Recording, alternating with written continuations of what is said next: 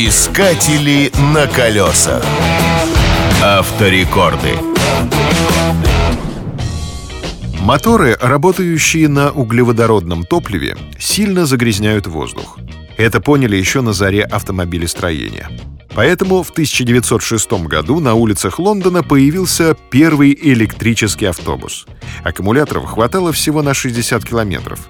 Это соответствовало четырем рейсам между конечными остановками. Необходимость частой подзарядки батареи поставила крест на развитие электрических автобусов. Более перспективными оказались троллейбусы. Запас хода у них был неограничен. Они появились более ста лет назад и до сих пор возят пассажиров.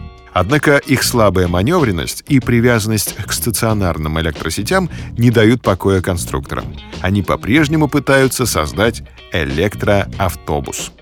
Самый большой в мире аккумуляторный автобус удалось построить в Великобритании. Его назвали «Ланкастер» по городу, где он появился на свет.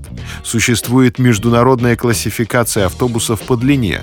К категории самых больших относятся машины длиной до 17 метров. «Ланкастер» имеет длину 18 метров. Автобус без подзарядки способен перевести 120 пассажиров на расстояние в 275 километров. Время зарядки не превышает 24 часов. Аккумуляторы способны выдержать 10 тысяч циклов перезарядки.